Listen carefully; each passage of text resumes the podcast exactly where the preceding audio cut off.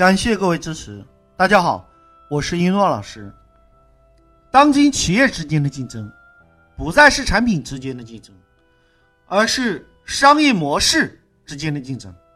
一诺老师教您商业模式顶层设计。在欧洲流传着这样一个故事：世界上最不为人所知的三个秘密，分别是英国女王的财富、球星罗纳尔多的体重和可口可乐的配方。可口可乐的配方是可口可乐公司最大的秘密。世界上只有两个人知道可口可乐配方的秘密啊，而根据公司规定，这两个人啊。不允许同时乘坐同一架飞机，为什么呢？以防飞机失事啊！所以可口可乐的配方啊非常的神秘，而这个配方是怎么来的呢？故事发生在美国南北战争时期啊，有一名受伤的军人叫约翰，因为在手术中使用了大量的吗啡，约翰的伤啊痊愈后。却发现自己染上了毒瘾。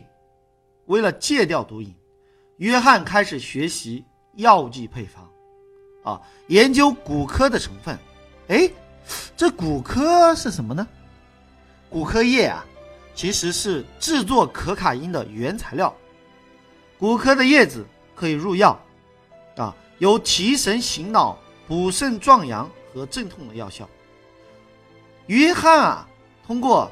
研究啊，发明了一种黑黑的神奇药水，这就是世界上第一杯可口可乐的原型。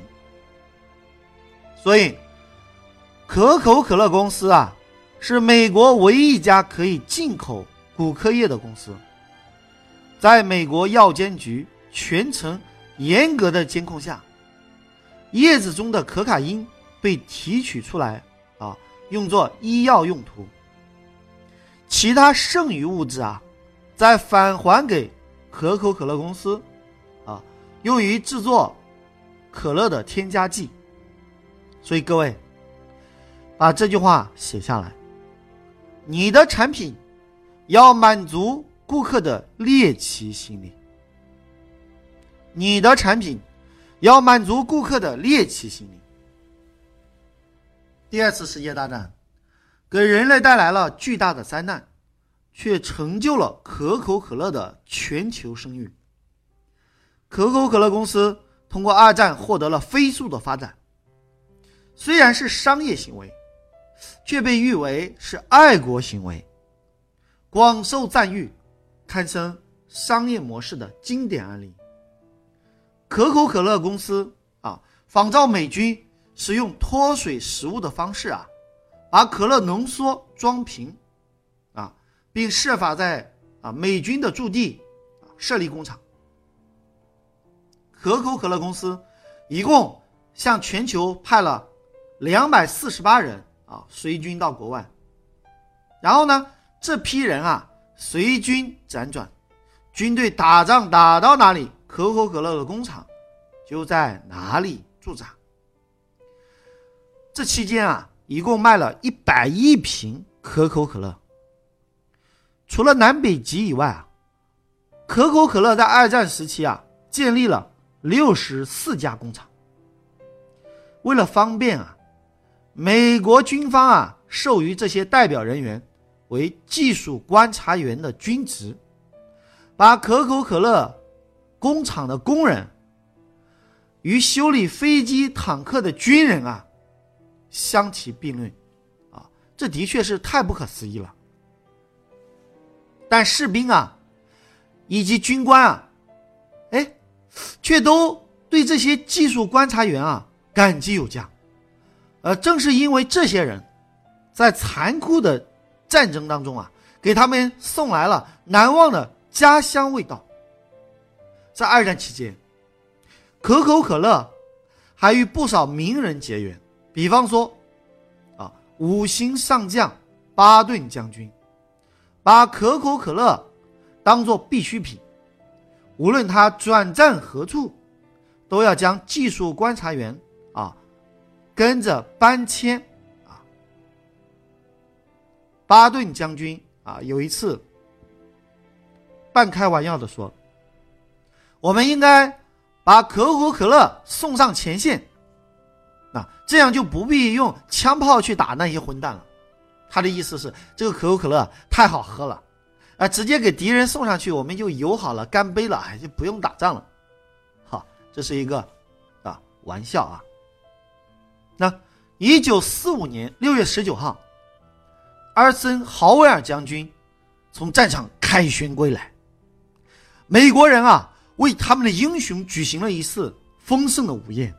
在午宴过后啊，有人问阿森豪威尔将军说：“您是否要来点什么？”阿森豪威尔将军说：“给我来一杯可口可乐。”阿森豪威尔将军拿着可口可乐一饮而尽。那。然后严肃的说：“我还有一个要求。”周围的人啊都肃立恭听。结果传入耳朵的却是：“我还要一杯可口可乐。”所以啊，树立可口可乐的形象，恐怕是可口可乐最成功的公关举措之一啊。这就是不以广告的形式出现，那却取得了。异常良好的广告效果，所以，我们把这句话写下来。广告的最高境界就是制造新闻事件。广告的最高境界就是制造新闻事件。啊，在一九四八年，可口可乐公司的技术观察员啊，开始陆续从美国占领区返回。但是他们建立的工厂，却保留了下来，为战后的发展啊，奠定了坚实的基础。各位，告诉你一个秘密：芬达是二战时期啊，纳粹德国发明的，因为当时德国的可口可乐工厂无法从美国进口可口可乐的原浆。二战之后啊，这个产品。及其配方，啊，就归属给了可口可乐公司。所以，可口可乐的秘密很多呀，哇，有几十种。有人说啊，那除了可口可乐，还有很多可乐啊，例如百事可乐啊。告诉你一个秘密哦，可口可乐公司有三次可以收购百事可乐，但是。当时可口可可乐公司啊，哎，都拒绝了。怎么给人的感觉就好像可口可乐看不上百事可乐一样？那有人说我不喝可口可乐，我可以喝雪碧啊。对不起，那也是可口可乐公司的。那你说啊，呃，我喝七喜啊？对不起，那也是可口可乐公司的。你说那我喝矿泉水啊？喝天与地。啊，矿物质水，对不起，那也是可口可乐的公司的产品。所以，可口可乐在全球啊有三千五百多种产品。就算你每天喝一种，也要需要十年才能喝完。所以，你只要喝饮料啊，一不小心就喝到可口可乐公司的产品。所以。全球每天啊，单单卖可乐就卖二十一瓶啊，还没有加上其他的，这是一个非常恐怖的数字。所以，再告诉你一个秘密：美国本土的可口可乐和其他国家的可口可乐味道是不同的哦，因为在美国使用的是从玉米中提炼的果糖，而其他国家使用的是蔗糖。所以很多人到了美国之后啊，哎，我的那些朋友到了美国，他们第一件事先买一杯尝一尝，因为我们都在研究商业模式的案例。那可口可乐啊，它是啊，可以说是啊世界第一的饮料大王，它旗下的品牌啊数不胜数。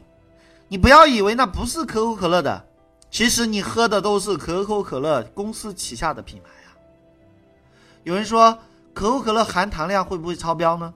那可口可乐悄悄的又告诉了你了一个秘密：那一瓶可口可乐三百三十毫升，含糖量为三十九克，而专家建议的每天糖分摄取量标准刚好是在四十克以下。为什么？因为啊，这就是说明可口可乐的含糖量没有超标啊。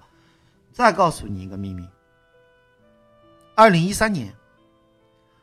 美国的一个古董商声称，他发现了一份1943年的可口可乐配方，在易贝网上啊，以一千五百万美金拍卖成交。2013年哦，啊，可口可乐是怎么说的呢？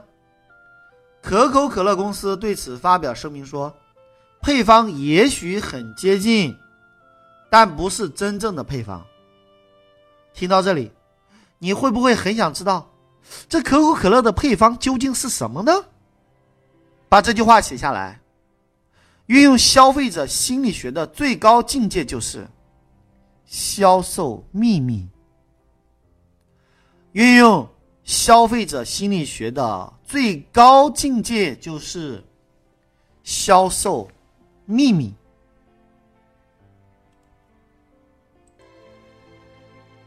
可口可乐的公司的品牌价值啊，超过七百四十亿美金，这是百事可乐、星巴克、红牛和百威啤酒品牌价值的总和。可口可乐每年会投入三十亿美金的啊广告费，啊进行啊各种广告赞助和宣传，超过了苹果和微软。啊，投入的广告的总和还要多。一九七九年啊，可口可乐与啊中粮集团签订合同，获得批准，可以向中国出售第一批瓶装的可口可乐，但是仅限于涉外饭店和旅游商店。这是一个小范围的群体啊，可是。可口可乐并没有选择沉默，可口可乐把广告啊做到了《人民日报》上面，报纸上刊登的是可口可乐秘密配方的故事。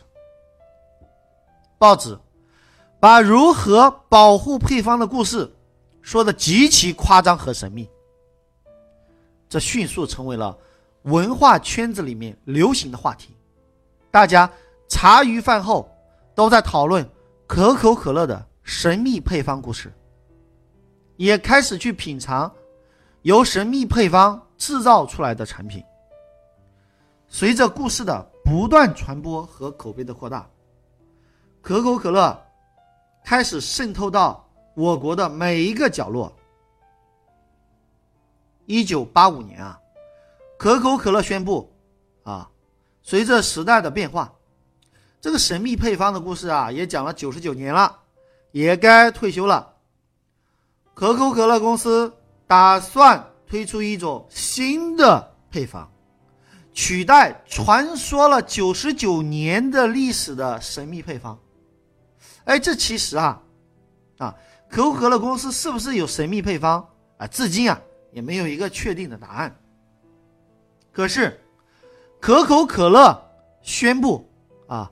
换配方的消息之后啊，哦，消费者开始愤怒了，表达了强烈的不满。民间一些狂热的消费者啊，甚至将一箱一箱的新配方的可口可乐直接打开瓶盖啊，倒到下水道里面。哎呀，这民间啊也开始囤积起原味的可口可乐，甚至出现了黑市。将可口可乐的价格呀翻了几十倍。有一个啊，我爱可口可乐原味道的啊民间团体，还起诉了可口可乐公司，并且强烈的表达不满和愤慨。我们要原始口味的可口可乐啊！哎，面对全球各地的示威游行啊，可口可乐公司很无奈。啊，最终啊做出了让步，换回了神秘配方，哦，这才啊恢复了平静。你知道吗？婴儿有时候哭啊，哎，你就过来哄他，对不对？所以婴儿哭是为了引起你对他的注意力。你知道吗？你女朋友有时候啊，给你撒娇是让你哄她呀，她闹，啊，就是为了引起你的注意力。所以各位，把这句话写下来。很多巧合事件的发生，都是为了吸引消费者的注意力。很多巧合事件的发生，都是为了吸引消费者的注意力。各位，你听说过评书吗？每次结束的时候都会说：“欲知后事如何，请听下回分解。”因为什么呢？因为人们都有好奇心，喜欢探索未知的事情。电视剧里面插播广告啊，时间都选在电视剧情节最精彩的时刻，因为你会非常想看到。后面的节目是什么？对不对？所以广告时间啊，哎，你不舍得离开，啊，这就是好奇心的驱使。请问你，人类为什么要登上月球呢？探索太空的未知世界又是为什么呢？好奇心的驱使。人们为什么喜欢看古装剧？因为人们好奇。历史的故事，好奇心的驱使。可口可乐的商业模式啊，就是秘密模式。可口可乐卖的不是可乐，是秘密，卖的是人们的好奇心。可口可乐的成功啊，是秘密模式的成功。我们来回想一下，有多少企业是啊运用了同样的模式呢？例如，国内的啊全聚德烤鸭，它的配方啊也是神秘配方。再比如，国内某知名品牌卖的火锅也是秘密配方。啊，还有国内某知名品牌卖的凉茶也是啊神秘配方。国内很多一线品牌啊，都采用的是秘密模式。各位，啊，请记住，当今企业之间的竞争，不再是产品之间的竞争，而是商业模式之间的竞争。云诺老师教您商业模式顶层设计。好了，就要跟大家说再见了，感谢各位聆听。我是一诺老师，我爱你们，下期再见。